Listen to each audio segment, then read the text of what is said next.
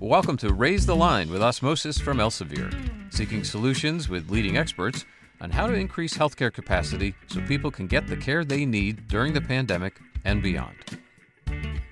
Hi, I'm Shiv Gaglani. Studies show that women are 76% more likely than men to have visited a doctor within the past year and control 80% of the healthcare decisions in their families. Despite this, women still face many obstacles navigating the healthcare system. Today on Raise Line, we're going to learn more about this area from Hallie Tecco, Executive Vice President of Everly Health, which is comprised of the digital health companies Everlywell, The Natalist, and Everly Health Solutions. Hallie's the founder of Natalist and an influential digital health venture fund, Rock Health.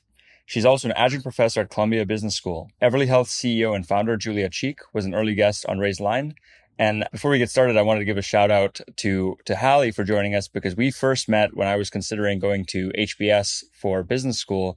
And she, along with her Rock Health co-founder, Nate Gross, who's the co-founder of Doximity, gave me a lot of advice on that path. So it's great to reunite and, and see you here. Yeah, thanks for having me. Well, I'd like to, you know, obviously I know quite a bit about your background, but for our audience's sake, could we start with learning more about you, what got you interested in business development and eventually investing in women's health?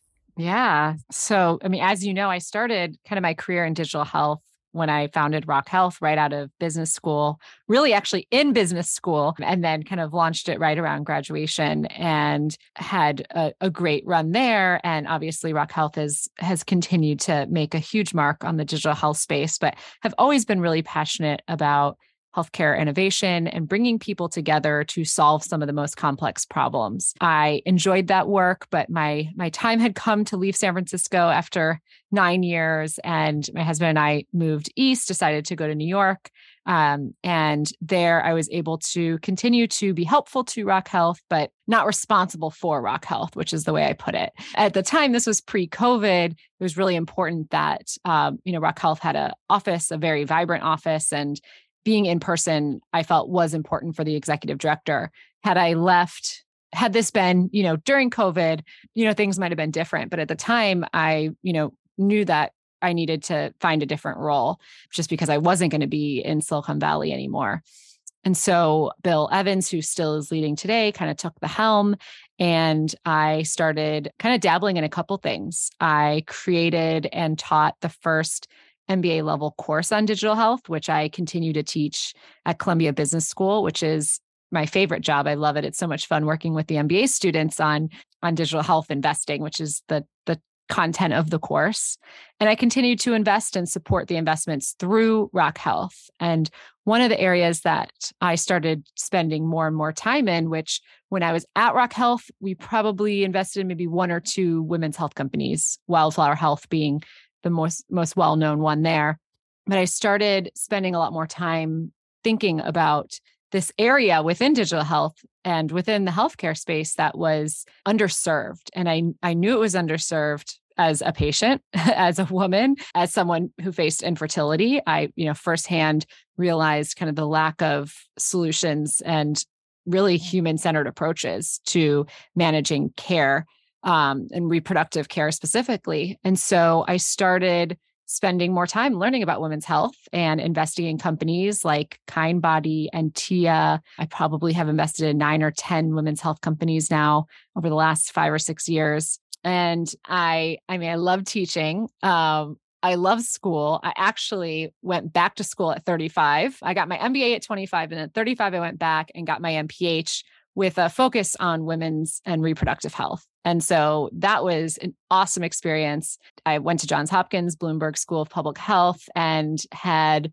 completely helped me reshape the way I think about investments. So like I feel like I was a very good investor. In fact, I I am a good investor. I have very good returns on my investments from the learnings uh, you know at business school and just, you know, at work, but I wasn't an impact investor. While I, I would have probably liked to think I was, I really wasn't, I really didn't understand the social determinants of health. I didn't understand, I didn't understand public health and the impact that the companies I was investing in could possibly make. And so getting my MPH is like so counterintuitive for someone in business school. And I remember like when I was going, people like, what are you doing?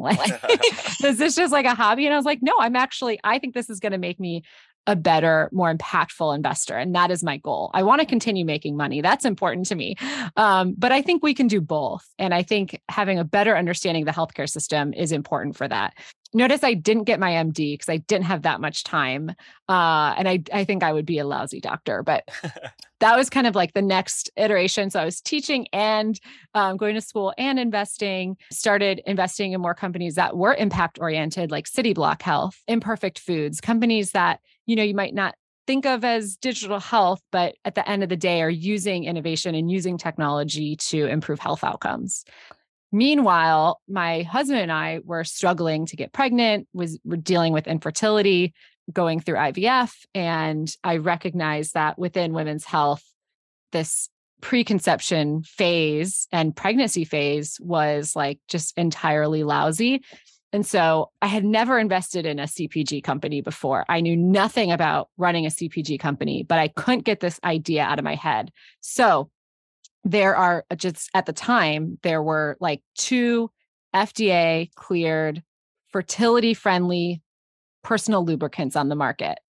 And one of them that is the the leader still to this day other than Natalist is one of the leaders in this space and it's this pro- it's it's an FDA cleared product you know it's clinically validated to not harm sperm health but the packaging is like this homey looking woman holding a baby and it's like it's it's terrible packaging and they still haven't updated it and i really want them to update it i'm not going to say the company but you can probably google it and find out so we're trying to get pregnant and i have this like terrible looking box on my bedstand and i'm just like why hasn't someone brought the love and care that goes into beauty products that are awful. I mean, beauty products, right? All this like anti aging stuff. Like, I have a whole other bone to pick with the beauty industry. But what they get right is they make you feel good.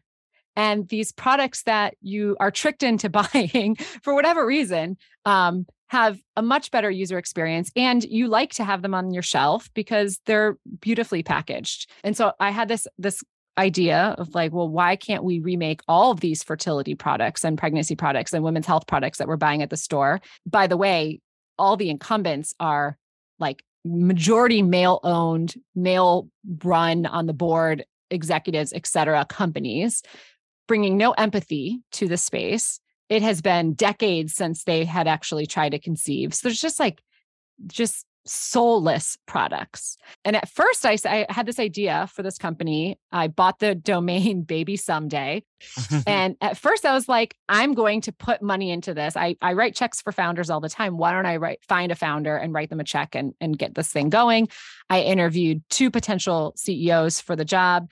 And I like came home and I told my husband, like, I'm so sorry. I know I said I wouldn't start a company, but I think that I have to do this. Like, I am just so passionate about it. It's such a big opportunity. And he was like, oh, he, he wasn't excited about it, but he's like, okay, well, I actually have this idea that I'm going to start too. so we had both, this was like kind of our second, both of us are kind of our second startups. But so that's kind of, the, that was the genesis of Natalist. I really wanted to just bring a human centered approach to these, these physical products. And again, like I knew nothing about e-commerce. I knew nothing about CPG, but I knew a lot about healthcare and I knew a lot about being a woman trying to conceive. And a pregnancy test is probably one of the most like emotionally ridden products that you could buy and use. Life changing information is given to you. And you would never guess that if you look at the packaging and read the instructions, just by like redesigning the wording of the instructions, just by putting some love and care into that, customers like just love our products over the incumbents. So that's, you know, that's that's my journey. I um, you know, our, our entire team is led by moms and doctors and we're the only female founded fertility and pregnancy brand on the market at CVS, Whole Foods, Target. I think over 6,000 stores now carry our products. And we're dedicated to building healthy families, but we also value the progress that we're making towards sustainability. And we like to say, like, we're, you know, we care about leaving this place, this earth, a better place for our children. And so we have a whole Mother Earth initiative. All of our products are 100% plastic neutral. it doesn't sit well with us that we make single use products. So we do what we can to ensure that our products are recyclable, biodegradable, you know, plastic neutral as as much as as we can do to you know just have a little bit more consciousness around this impact that we're making. And last year october we were acquired by everly health. So now we're part of that family as we get into more uh, at home testing and other capabilities that we can do together. Yeah, it's really quite an incredible journey seeing seeing your career evolve from the sidelines and interacting once in a while at different conferences. Yeah, I remember seeing your announcement of Natalist and now having you join and be a major part of Everly Health is is really cool. So there's so many threads to pull on. Um, you know, even even this podcast, like you know, we launched this right at the beginning of COVID. It's been two years. We've done 300 episodes.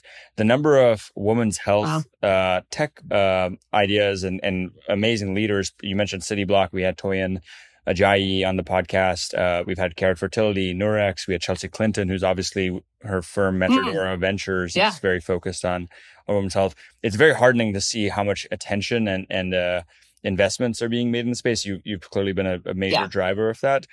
So earlier earlier this year, you and Julia, uh, who you know we had on the podcast, as mentioned, um, authored a piece for for HBS for HBR arguing, uh, and I'll quote, uh, we must look beyond female anatomy and reproductive health to uncover and rectify the impact of centuries of navigating a healthcare system that wasn't built for women. I wanted to get you, your, you know, give you an opportunity to delve further, talk about yeah. women in the healthcare system and how we can make it the experience better for them and by extension their families too. Yeah, it's a great question. So the the genesis of that article was there's currently some uncertainty and if we should use the word women for women's health or femtech and eh, you know how this happened in digital health like five years ago which is like is it digital health? Is it health tech? Is it health 2.0 whatever? We're, we're having that same sort of conversation. And i think it's it's an important conversation because words matter and we want to get it right. But really that article came out of a place of like well w- what is it that we're getting at in this in this industry? And it's not just products for people with ovaries. And I personally like cringe when I read like this is a product for someone with ovaries. It's like do not reduce me to my reproductive system. Like yeah. it's like it is it is about we're we're navigating a world that was not designed or built or meant for us and we're still trying to um, you know fill the holes that have been left in a very inadequate system and this is this ranges from clinical trials where women are disproportionately not represented um, to maternal health outcomes. I mean, let's face it, if men got pregnant, they would not die at the rate women die. There is a, a lot of sexism that is built into the entire system, literally from like the from the bench to the bedside.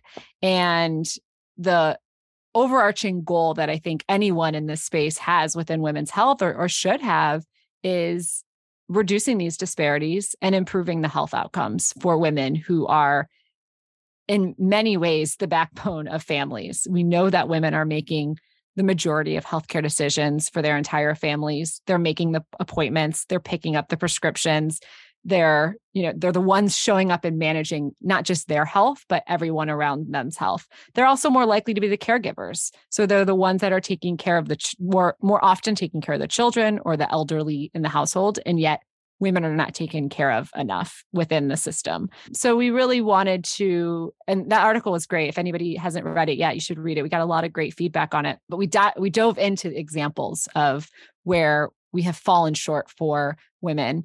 But I think an important piece of of that is that we don't want to leave out we don't want to serve women at the cost of leaving out anyone who is non-binary, trans, etc. I don't think that's the goal of saying women's health. We're not trying to exclude someone who was born female and is, you know, identifies as male. That's that's not the point. The point is that we want to fix literally centuries um, of inequities for us and and hopefully everyone will benefit from that. Yeah, no, absolutely, absolutely, and um, you know, I think we're seeing a lot of this uh, interest burgeon largely because what's happening in the political scene, and obviously there's so much organizations yeah. have to do to respond to what what just came out. So that's a very charged topic. That's that's worthy of discussing at some point. But I know we're, we're short on time, so we may not go too deep into that. I, I, would like to give you the opportunity to talk a bit about Everly Health because when we spoke with Julia, it was very much at home diagnostic tests uh, was kind of the staple. Now with Natalist uh, and the brand kind of growing. Uh, would love to hear kind of what made you know how you made that decision to join them, what the yeah. overall uh, vision now for the larger entity is. Yeah, so I've I I was one of Julia's first um, investors. So I've I've known Julia. Her and I were business school classmates, and um, you know I, I've known her for a long time and have always really admired her leadership. Um, and we had a, a obviously Natalist is a much younger brand, much smaller brand, but we were always very aligned on a, a couple of things and things that I'm really proud of. I think one is being evidence backed. And Everly has has been in a space that I think minds have changed and acceptance has changed around at home testing, at home collection. But it always it wasn't always this accepting, right? Like Julia has had to go through, you know, years of skepticism by the industry, but she has always been very dedicated to the science. Um, and that is something that her and I align on quite a bit is like no junk science focus on you know what has clinical evidence and and be buttoned up about it and so that's one area that we both care you know deeply about i think the other area we care deeply about is having a team that is representative of the people we are trying to serve and it sounds like so easy but it's just hardly ever actually done in industry um, which is just ensuring that you're building a team that that represents like that literally it is made up of women of people of color um, but also that you're creating a culture and an environment where they can thrive.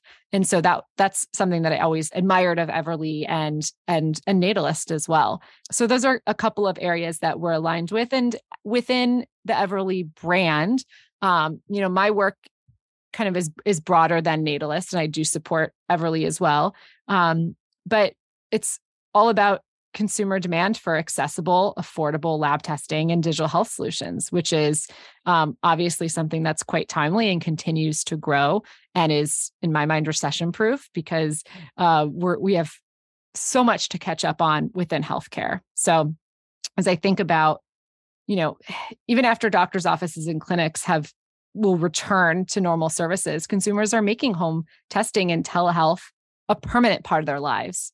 So the timing of this business, I think, has been really critical to its success. And building those strong fundamentals early on will help Everly continue to to grow and, and make a positive impact in the lives of the customers. Absolutely. I mean, it's been super exciting to see some of these trends um, be accelerated over the last two, three years because, you know, back when you were starting yeah. Rock Health, you know, there was oh definitely some excitement around digital health, but I think like the Gartner hype cycle, there was a lot of overhype about it and oh yeah but i i honestly like Shiv i feel like we were so gaslit i feel like like people did not think i mean certainly we had believers right and like i i am forever grateful for those people who like dove in in the deep end with us right but it was it was a deep end and there were a lot of people that were on the sidelines with their life jackets being like uh-uh i'm not getting in there you're crazy i i had meetings early on in 2010, 2011, where I started, I, I was like doubting myself. I feel so, I was so gaslit. I mean, they were just like, had, had no belief that the healthcare system would support any sort of innovation. And, uh, you know, I think that we proved them wrong. There's been, there have been a, a, a lot of great advances in this space. And I'm, I'm really proud of everything that we've done. And we still have a lot of work ahead of us, but I think overall, I'm really proud of what the industry has accomplished. Absolutely. I mean, uh, a quote we often talk about on this podcast is uh, Amara's law, which is people tend to overestimate the impact of technology in the span of a year and underestimate its impact uh, within the span of 10 years. Um, and I think it's exactly right yeah. with digital health yeah. and what you and Nate saw with with that whole industry. Um, obviously, there have been some graveyard companies along the way that were overhyped. I mean, Proteus and um, yeah. You know, uh, I was an early adopter of the Zeo, which I loved. I thought it was a great product. The sleep monitor. Um, yeah. Uh, but now, like you know, people just wear Apple watches and they get their they they get uh, basic sleep uh, actigraphy uh, every day. Yeah. Um, and yeah. with these big tech companies jumping in, so I wanted to get your commentary too, because since you know telehealth, digital health, uh, at home health uh, are all kind of becoming more and more uh, mainstream over the last two three years. Direct to consumer healthcare. Um, yeah. I'm talking to you right after doing my first one medical appointment. Uh, I hadn't done it, but after Amazon bought them a couple weeks ago, I was like, all right, I gotta gotta go check this out for myself too. It was wonderful, really good patient experience. Was it virtual or was it in person? I went in person, got my lab tests. I literally booked okay. this two days ago. Went in in less than 45 minutes. I had my annual physical plus lab testing. Yeah. Um, super, you know, easy. Like Amazon and, and others yeah. have made the consumer experience. What are your thoughts yeah. for the next decade for digital health at home? Yeah, that's such a great question. I'm uh, so obviously the adoption of telehealth on both sides has been the most impressive change that we've seen. Um, so not just patients getting more comfortable with it, but actually like the clinicians being more comfortable with it and the hospitals and clinics investing in telehealth as an arm of care that they offer. And I think that we've leveled out at a place that is much higher adoption than where we were before. Obviously isn't what the the peak adoption rate was in April 2020, but is in a place that accelerated adoption faster than what it would have been before. So, if there's any silver lining in, in the pandemic, which I don't think there is, but that is one thing that I think um, has has made a difference and and will mean that in you know six years, seven years, that sort of you know care will move from a lot of that was video so move to phone calls text based you know easy more asynchronous conversations with clinicians and other people within your care circle. So I think that that's something that can help kind of lower these barriers for people that need, you know, don't want to wait 6 months for an appointment, for instance. I think there's going to be a lot of consolidation. That would be another prediction I have. We have, um, you know, a number of highly valued companies. They might not be as highly valued this year as they were last year, but they're still impressive size companies that have real revenues, real uh, customers. And so, um, you know, I can imagine that there'll be a ton of acquisitions in the coming years where, you know, they're starting to consolidate and roll up. And we're, I think we're already starting to see this 23andMe and, and Lemonade, for example. My third prediction is that we're going to build tools that like truly serve everyone, where where women aren't an afterthought um, people of color aren't an afterthought and left behind on on these you know new products, but are really built in from the beginning. I love that. And, you know, as we talked about right before this, Osmosis just joined Elsevier. So, where, as we joked, we're acquisition buddies from 2021. One of our sister products is Complete Anatomy, which uh, has a great partnership with Apple, among others. And just this year, they they released the first full, uh, fully ground up developed female um, 3D anatomy model, which was itself really awesome because before what you know most yeah. anatomy providers would do, and Elsevier is yeah. the producer of Gray's Anatomy and Netter's, uh, some really great brands. Uh, yeah. would would basically like change the hair on the on the male model, um, and this is you know obviously a lot more anatomical changes that need to be taken into account. So it's really cool to see companies like this make make these progressive and important uh, scientifically validated changes. Um, yeah, you know you I know you said you, you joke that you don't want to be a physician. I think you'd be a, a, really good physician given your passion for the space and impact you've already made in the space. But, you know, we obviously serve quite a few current and future healthcare professionals, doctors, nurses, PAs, etc. What would your advice to them be about kind of approaching the next, you know, phase mm. of hmm. their career? And it could be just general career advice, it doesn't have yeah. to be specific, but well, uh, you know, thank you. I think it's a very admirable career decision. And we obviously have a shortage of providers, and there are certain areas where uh, fertility care, for instance, where there are 18 million Americans who live in a fertility care desert and don't have a reproductive endocrinologist available within, you know, within driving distance. So thank you. We need more physicians and people who will you know serve patients. We we unfortunately lose a lot of physicians because it's so exciting to be in a digital health startup. That that's something that concerns me. While i encourage you to dabble and consider uh, you know where you can make the biggest impact i hope that you can find a way to continue to see patients. And a lot of um, you know a, a lot of physicians still do that. And i think being able to find that balance where you're still working with patients, which can really help guide your insights to supporting companies. Um, if you're listening to this podcast, you're probably someone who cares about innovation and want to have a hand in it. And I think that there is a way to have a hand in that without giving up the patient care. And I'm, I'm just saying that with my public health hat on because I do worry about our provider shortage. The nursing crisis is something that is very concerning to me right now. On my podcast, The Heart of Healthcare, we did an episode on the nursing crisis and just knowing that the fewer nurses at a hospital, the more patient deaths there are. That being able to just draw those sort of lines and understand the critical importance of of all providers, you know, is is really important. So thank you for what you're doing. If you are an OBGYN or family medicine doctor going to a red state. Thank you for what you're doing. I think, you know, it's going to become even more political to serve patients in OB-GYN and other specialties where birth control access, abortion care is part of standard care, but has now been politicized. So you know again thank you thank you for your for your work now and in the future that's really heartening and again the, the fact you know you've gone back at 35 you did your mph i think a lot of people yeah. who go into these careers they they burn out early trying to squeeze everything in i mm. got to do my md phd mba mph jd mm-hmm. all, all in my 20s and, and, then do a seven year residency so hopefully people oh my people hearing this can see yeah. you know if you think long term the changes you can you know have for your professional life your career uh, you can do a lot uh, in that in that you know when you think in terms of decades not in terms of years. Yeah and school's expensive man like debt med school debt is already is already something you'll be paying off for a while so you can always go back to school. Not that it's easy but um you know you'll you'll always be able to go back and i encourage it. I mean i would say the mph program had it was probably a third physicians that were trying to um, you know, advance their careers and and do new things. And um, I think that it was it was great to be in a classroom with people from every aspect of healthcare, including some people that were new to healthcare, which was cool as well. Totally, totally. It's good to see that. Um, it's yeah. attracting a lot of good talent across the board. Well, I'm yeah. aware of your time, so I just had two other questions for you. The the first is, uh, you know, Osmosis obviously cares a lot about education. We are a training and education company. If you could snap your fingers and teach anything, uh, course to healthcare professionals or students, what would it be and why?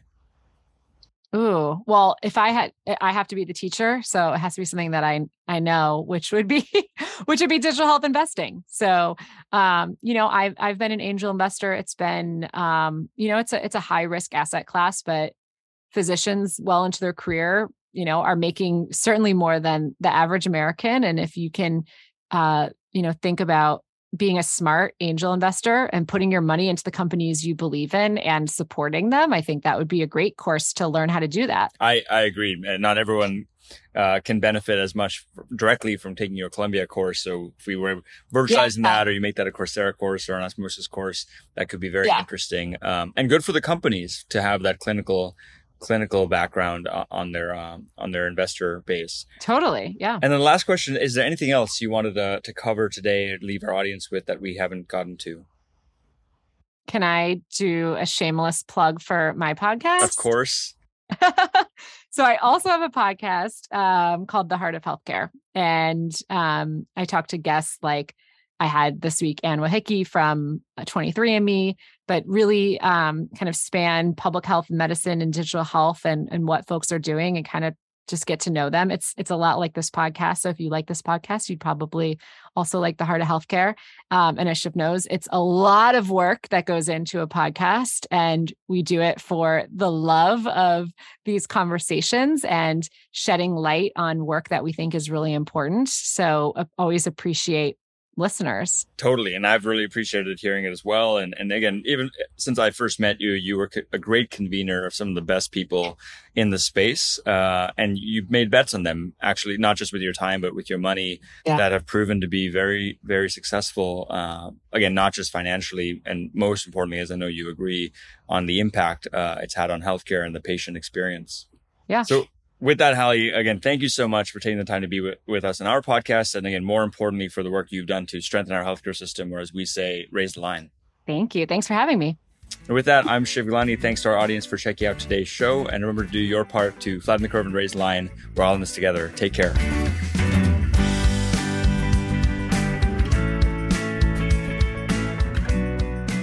If you like this podcast, please share it on your social channels.